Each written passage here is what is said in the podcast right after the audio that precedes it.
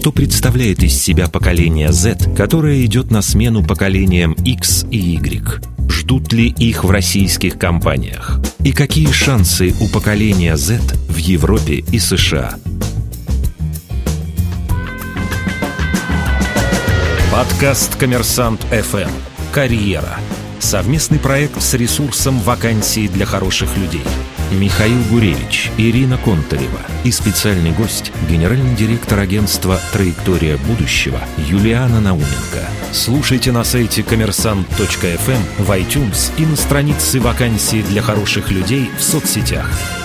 Всем привет, меня зовут Михаил Гуревич, это «Коммерсант Карьера». Напоминаю, как всегда, смотрите нас на Ютьюбе, ВКонтакте, Фейсбуке, Одноклассниках, слушайте в iTunes, ВКонтакте и, главное, на коммерсант.фм. Ставьте лайк, комментируйте, это все поможет продвигать наш подкаст далее в массы. Ну, а я с радостью представляю мою традиционную соведущую Ирину Контареву, карьерного консультанта и создателя ресурса «Вакансии для хороших людей». Здравствуй, Ира. Здравствуй, Миш. Ты знаешь, э, мне вообще приходит жалоба жалобы от работодателей сейчас периодически на молодых людей, ну, примерно, знаешь, которые с 95-го года рождения и еще моложе. Почему? Они, конечно, светлые головы, но не хотят работать в офисе, инфантильные, сразу хотят большую зарплату, гибкий график и желательно через год уже быть большим боссом. Ну, то есть вот для них это такая проблема. Все и сразу. Да, и мы специально пригласили сегодня эксперта, чтобы вообще поспрашать, так ли это, или работодатели наговаривают. А об этом мы спросим эксперта Юлиану Науменко. Она основатель и генеральный генеральный директор агентства «Траектория будущего» и как раз занимается разработкой уникальных программ по отбору и развитию молодых команд для бизнеса. Здравствуйте, Юлиан. Здравствуйте. Здравствуйте, рада познакомиться с вами. У нас часто очень в подкасте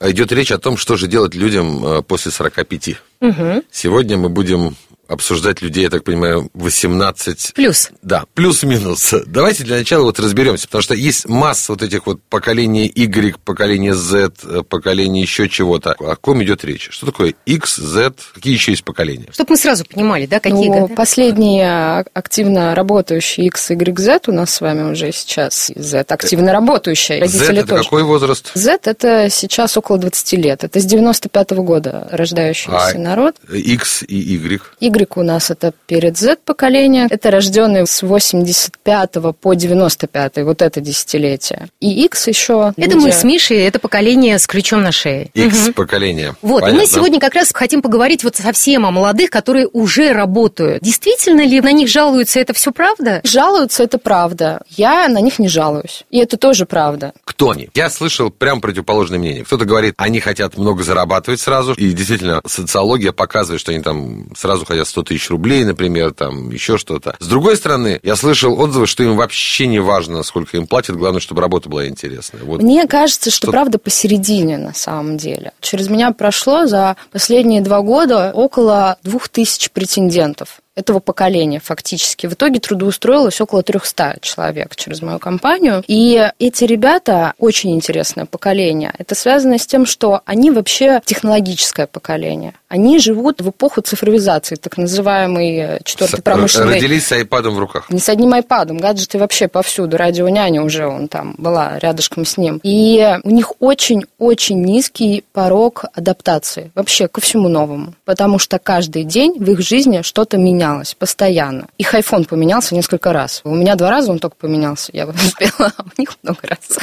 Вот. В общем, хочу сказать, что на самом деле поколение, каждое X, Y и Z, оно по-своему сильно. Ну, Нет такого, вот кто хуже, кто лучше. Все-таки про Z, например, они зарплату какую хотят? Правда, что они такие меркантильные? Вот э, у них есть особенность, которая связана с тем, что это поколение, которое себя ищет. Им очень важно себя найти. Им очень важна самореализация. Деньги вторичны. Деньги около всего этого дела, потому что вот эта вот потребность найти себя и самореализоваться ведет их к тому, что они хотят свои проекты сразу большие, они хотят свои там чуть ли не компании сразу строить, ну и деньги, соответственно, там подключаются. Такие. Да, они бесстрашные. Им важно себе ответить на вопрос, кто я здесь и зачем, потому что на другие вопросы им как бы не очень надо уже отвечать этому поколению. А инфантильность, вот э, у меня ощущение, и опять же, мне действительно говорили, ну потому что много много друзей, у которых дети в этом возрасте, что они крайне инфантильны. То есть вот э, мы в их возрасте уже сами решали свои проблемы, а они, ну вообще... Да, по нашим с вами меркам можно их назвать инфантильными, например. Но если мы говорим о том, что общество меняется, пространство меняется, и работа, и бизнес вокруг меняется, и требования к взрослости, так называемые, меняются. Если, в принципе, общество уже их обеспечивает тем, что им не надо беспокоиться о том, чтобы следить за своим бытом, так как мы раньше следили, покупать квартиры обязательно им уже не надо. Готовить пищу. Готовить еду не надо. У нас у всех есть сервисы доставки еды вокруг в огромном мобиле. Очень много всего теперь благодаря той же самой цифровизации сервисам им не надо делать. И, и у них зачастую... эти навыки атрофируются, а мы это воспринимаем как инфантилизм. Мы, да, мы это воспринимаем. Но на самом деле это просто новая жизнь. И они по-другому живут в ней. И все. На мой взгляд, так происходит. А образование, там вот кругозор, насколько вот у них?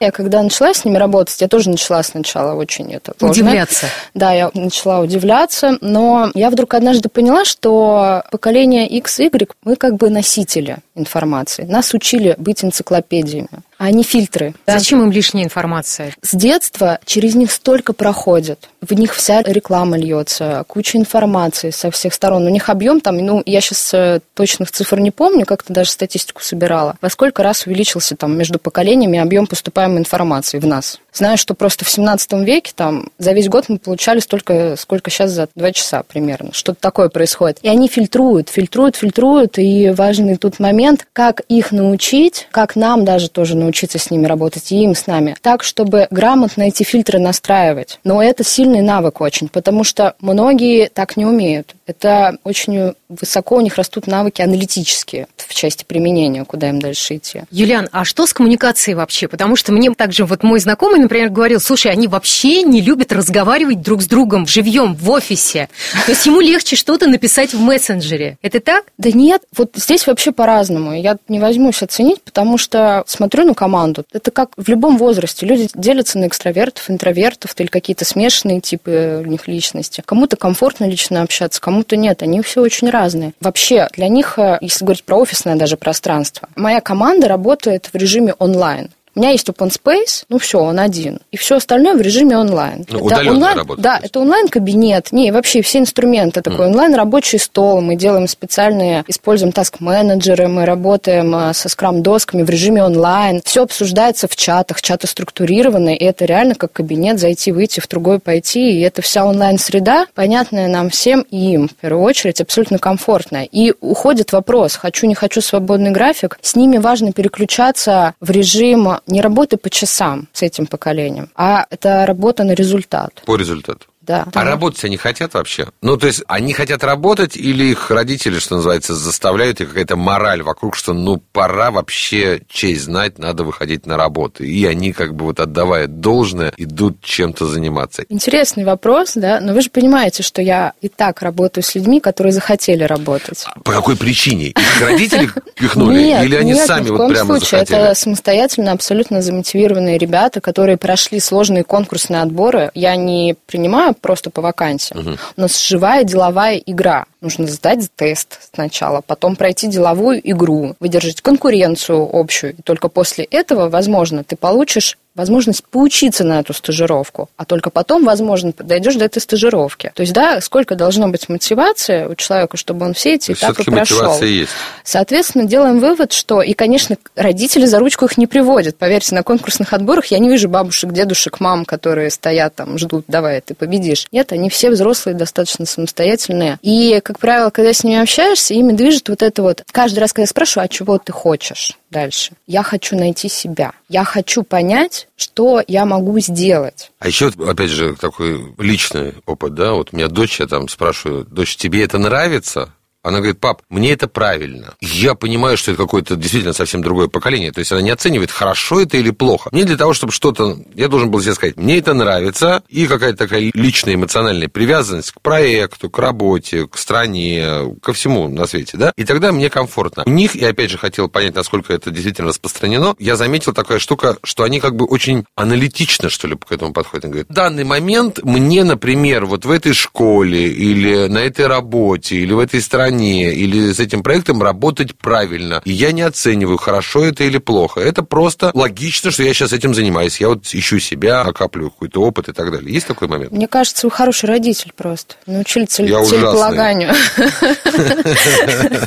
Если честно. Я как раз по опыту, опять же, могу сказать, что не так все хорошо с целеполаганием. Но их сила в том, что они ищут, они экспериментируют. Вот так, чтобы мне приходили и говорили, я знаю, потому что это правильно, я тут сижу. Нет, скорее нет. Но я пробую, я ищу, я экспериментирую. Это больше похоже на общее. Вот то, что я сейчас слышу, что им устроиться на работу не намного проще, чем людям 45 плюс. Я не возьмусь сказать, что там 45 плюс. Я не эксперт вообще сейчас в этом вопросе. Не по своему возрасту и не работаю с Хорошо, этой... насколько им просто устроиться на работу? Сложно.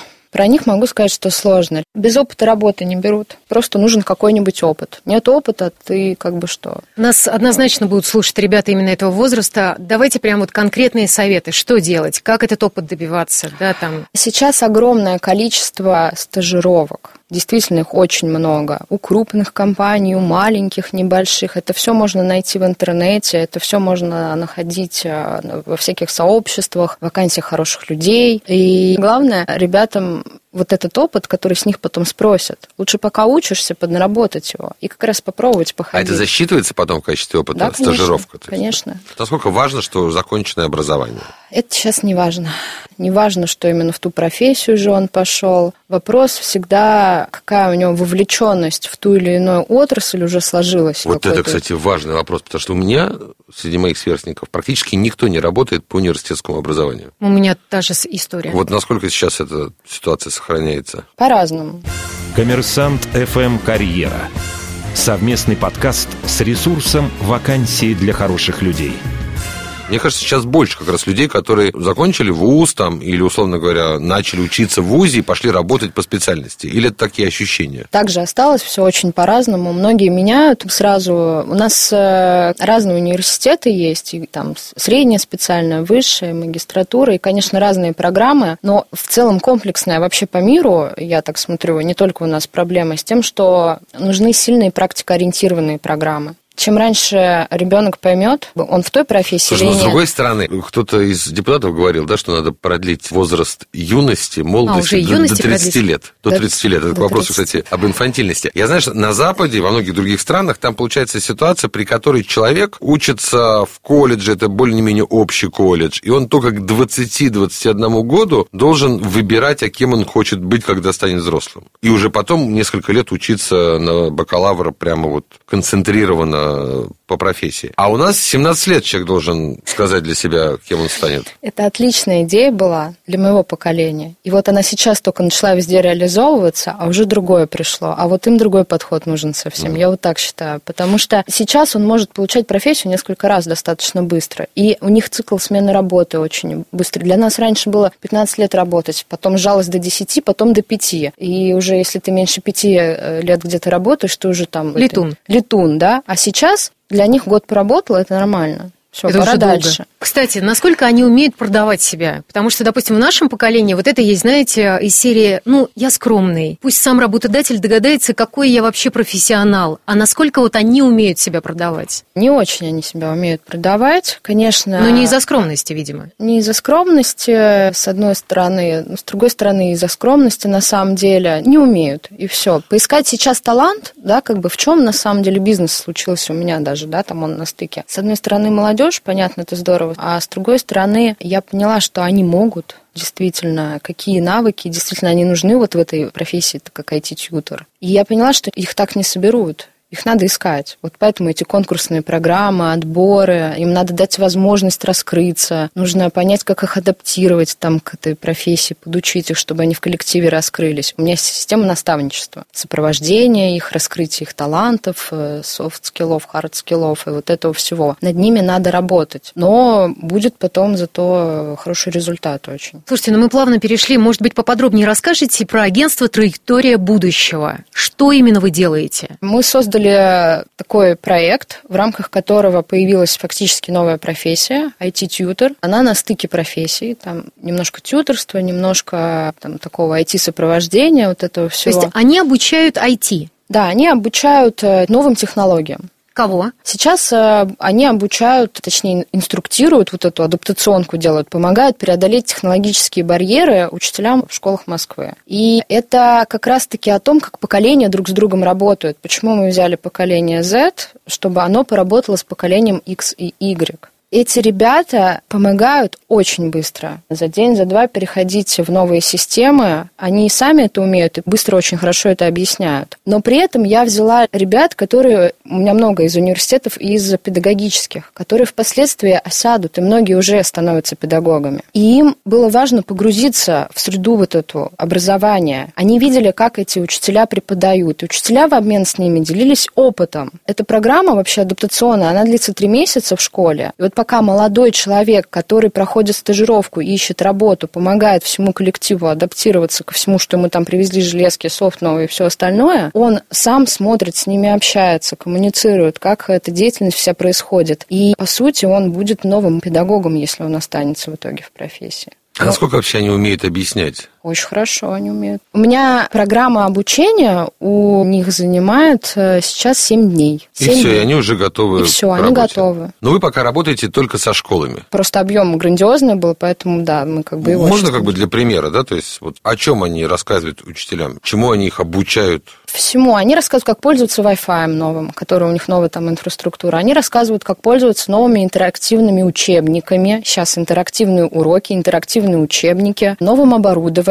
Это и компьютеры, и ноутбуки, и э, специальные проектные доски, и интерактивные панели, всем составом, всем комплексом, который есть в школе. И постоянно находятся рядом. То есть у нас там тоже система чатов организована. IT-тюдер – это такой человек, который, если вдруг что-то не так у пользователя, он подбегает, и это, с одной стороны, психологически сильно успокаивает, а с другой стороны, гораздо быстрее человека во все это погружает. Но так как он сам тоже, многие из них у меня из среды педагогики, они помогают и строить эти уроки, и вместе то опять обмен опытом начинается. Они из среды педагогики? Зависит от профсреды. А тьютер, он может работать вообще ну, как бы в любой профдеятельности. Это вот везде, где внедряется новая технология, IT-тьютер может помочь населению перешагнуть порог, который с этой технологией раньше не сталкивался. Суть такая общая. Но в части именно образовательной среды, когда я отбирала специалистов и студентов, я сделала упор на а, ребят, которые учатся в педагогических, для того, чтобы у них был потом интересный переход в эту То есть для них это как раз и опыт. Да. Это самая стажировка, да. ну, оплачиваемая. Это плавный переход, понимаю. действительно. Да. Слушайте, очень крутая, мне кажется, история. У нас раньше говорилось, что как раз мы находимся в ситуации, когда дети обучают родителей. Это было в 90-е. Ну, потому что появлялось много, родители были из Советского Союза, а дети, соответственно, вот уже в новом капиталистическом времени. И тогда речь шла об обучении о законам капиталистической жизни, скажем так, да, там, свободного рынка. А сейчас получается то же самое, только в отношении технологий. То есть постоянно молодые к чему-то учат взрослых. Слушайте, а мне интересно, а как, ну, как учат, мы уже поняли, они легко это делают, то есть прямо на бытовом уровне, а насколько учителя, как они относятся к тому, что какой-то зеленый пацан или девочка пришел и типа его учат чему-то? Все просто, это же не учеба, это действительно адаптационная программа по обмену опытом. И она только так всегда позиционировалась, это так и есть. Я не прихожу в школу и не говорю, мы сейчас вас тут научим. Я прихожу и говорю, вот есть человек, который будет рядом, он будет помогать, он хочет потом в этой среде работать, но у него есть навыки и знания но в части учителя технологий. воспринимают их, потому что раньше было как, ну, ты молодой зеленый, сейчас к доске вызову, будешь мне докладывать вот сочинение, а ты мне будешь жизни учить. Я очень это боялась, же учитель когда такой. это все запускала, и очень осторожно разговаривала и говорила о том, что только мы помогаем с технологиями, мы не учим все. Но у меня действительно случился обмен опытом.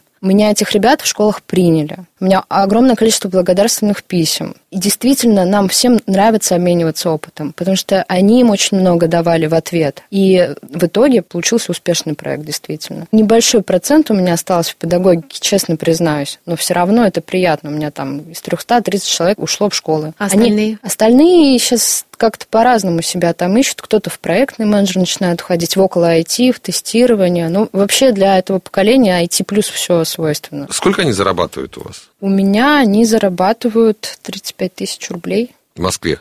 Да. Ну, это стажировка. Это Для- скорее стажировка, понимаешь, и очень какой-то Не, как плавный- стажировка, это прекрасная сумма. А, Не бесплатное волонтерство, не бесплатная стажировка. Они Сколько им лет? Им от э, 19 до 25 примерно, вот так. Ну и правильно я понимаю, что все-таки, как правило, у вас это ненадолго, да? То есть вот они отработали какую-то историю, сколько в среднем они отрабатывают? Да, те, кто хотят, и с лучшими, я продляю контракт. Они могут и год, и два поработать. А так, в принципе, обычно я заключаю трудовое соглашение на полгода и дальше смотрим. У них есть внутри рейтинги, кого-то я дальше трудоустраиваю, если появляется возможность. Но опять же, в системе образования. В разных, если что-то появляется, я там работаю с какими-то командами, смотрю, что происходит. Меня уже просто в некоторых узких кругах знают как поставщика молодых, Молодых кадров. талантов. Молодых, но проверенных. Да, как бы обращаются, берут, потому что эти ребята уже прошли стажировку, поучились, там вот уже какого-то результата достигли, и просят меня часто присылать подборки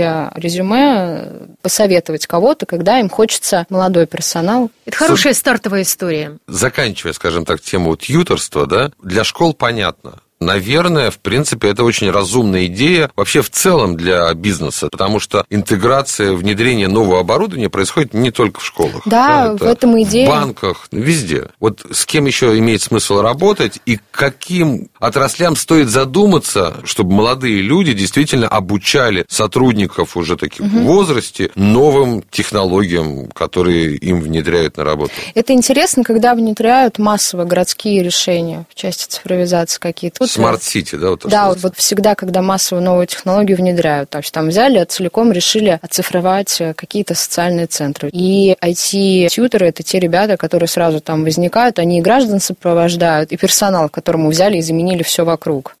Коммерсант FM Карьера.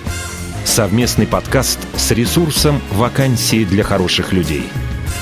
У меня вот проблема всегда была с молодыми, особенно программистами в свое время, я помню. Ты им даешь задачу, а они делают не то, что ты их попросил, а так как россияне люди очень творческие и умные, они, ну, для примера, я помню, мы попросили сделать еще первый в РБК э, курс валют. Говорим, вот сюда мы будем закладывать курс рубля, вот сюда мы будем как бы конвертации, пожалуйста, чтобы здесь выдавался результат. Да? Программист исчез на две недели. Мы уже как бы говорим, ну где ты, ну что ты, ну давай уже. Говорит, вы знаете, я знаю, что вы можете попросить все, что угодно, поэтому здесь вот вы можете в любую ячейку, любую сумму забить, и он в любой ячейке там может появиться. Мы говорим, подожди, мы тебя не просили же это, мы хотели вот отсюда, вот сюда. И это вечная проблема, например, российских программистов. Например, с точки зрения тьюторства, ну, наверное, это как-то можно экстраполировать и на другие отрасли. Существует ли такой излишняя креативность такая вот, что ли? Я работала с разными командами, с программистами в том числе активно и продолжаю работать. Могу сказать, что все зависит от э, постановки задачи, системы управления постановки А, задач. это мы были дебилы.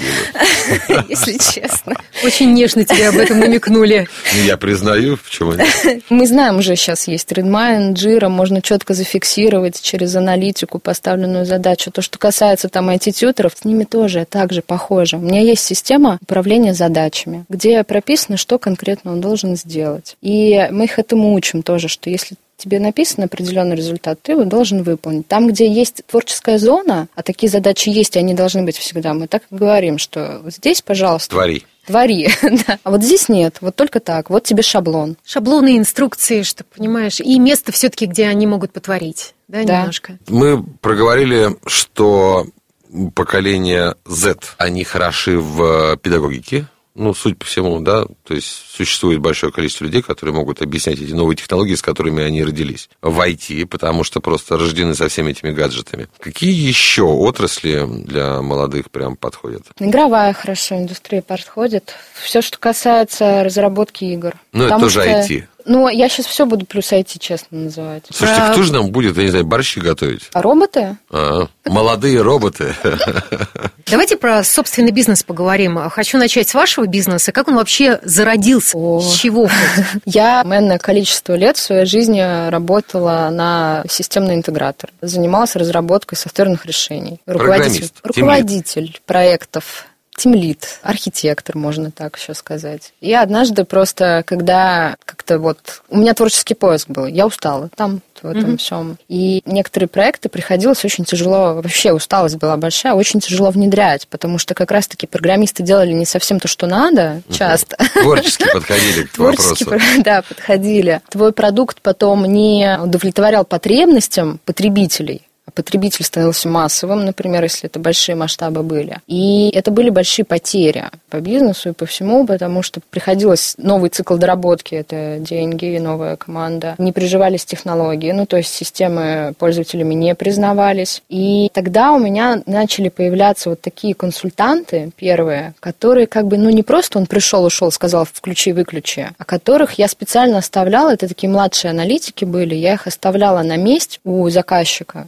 информационной системы, чтобы вот он сопровождал. Вот действительно, каждый раз, когда надо, подбегал, я сначала так делала на один день, потом на недельку, и впоследствии я вдруг поняла, что вообще-то как бы это самый главный цикл внедрения. Можно все что угодно разработать, но вопрос, как это потом Люди будут Передать ему, да, все. Да, все это передать, чтобы пользователи там остались, им стало привычно, комфортно, у них возник новый опыт. Experience. Да. Тогда уже родилась вот эта идея. Тогда родилась идея, и я узнала про образовательный проект, и я предложила сделать такую вот первых 20 человек, группу, которая будет прям вот... Я сказала, что, я говорю, вы эти технологии не внедрите, точно. Это еще в рамках интегратора, в котором вы Да, работали. еще давно-давно. Я говорю, вы это точно все не внедрите, давайте 20 человек сделаем, и вот посмотрим эффект. Потому что иначе никто не будет ничем пользоваться, никогда. И как эффект? Эффект оказался положительным, и я... стала Ушла с открывать- работы. Да, начала открывать э, конкурсные программы, собирать студентов, потихоньку это все развиваться стало. Ну, вот А теперь я хочу по- спросить вас по тому, насколько вот эти молодые люди открывают свой бизнес и насколько они успешны в этом, насколько им это интересно. Ой, им очень интересно всем. Но они, конечно, не обладая опытом, если рядом нет грамотного наставника, у них есть возможности, креативные идеи, энергия, и это то, что у них надо забирать. А им в ответ нужно дать опыт, часто нехороший в действительности Ну, бизнеса. опыты и положительные, и они должны, отрицательные. должны обжечься. Можно не обжигаться, я считаю, если правильно команду собрать. да, То есть, в мы- принципе, можем посоветовать ребятам приглашать обязательно ментора. Да, так и должно быть. Когда я строила свою команду, у меня в основе в администрации разновозрастная команда. И у меня, например, не было опыта в финансах нормального. И для этого, в общем, у меня взрослая, умная, опытная женщина есть в команде. Поэтому это всегда коллаборация такая должна происходить. Ну, давайте продолжим все-таки про свой бизнес вот среди молодых, потому что недавно как раз мы обсуждали подпольное казино, это онлайновое.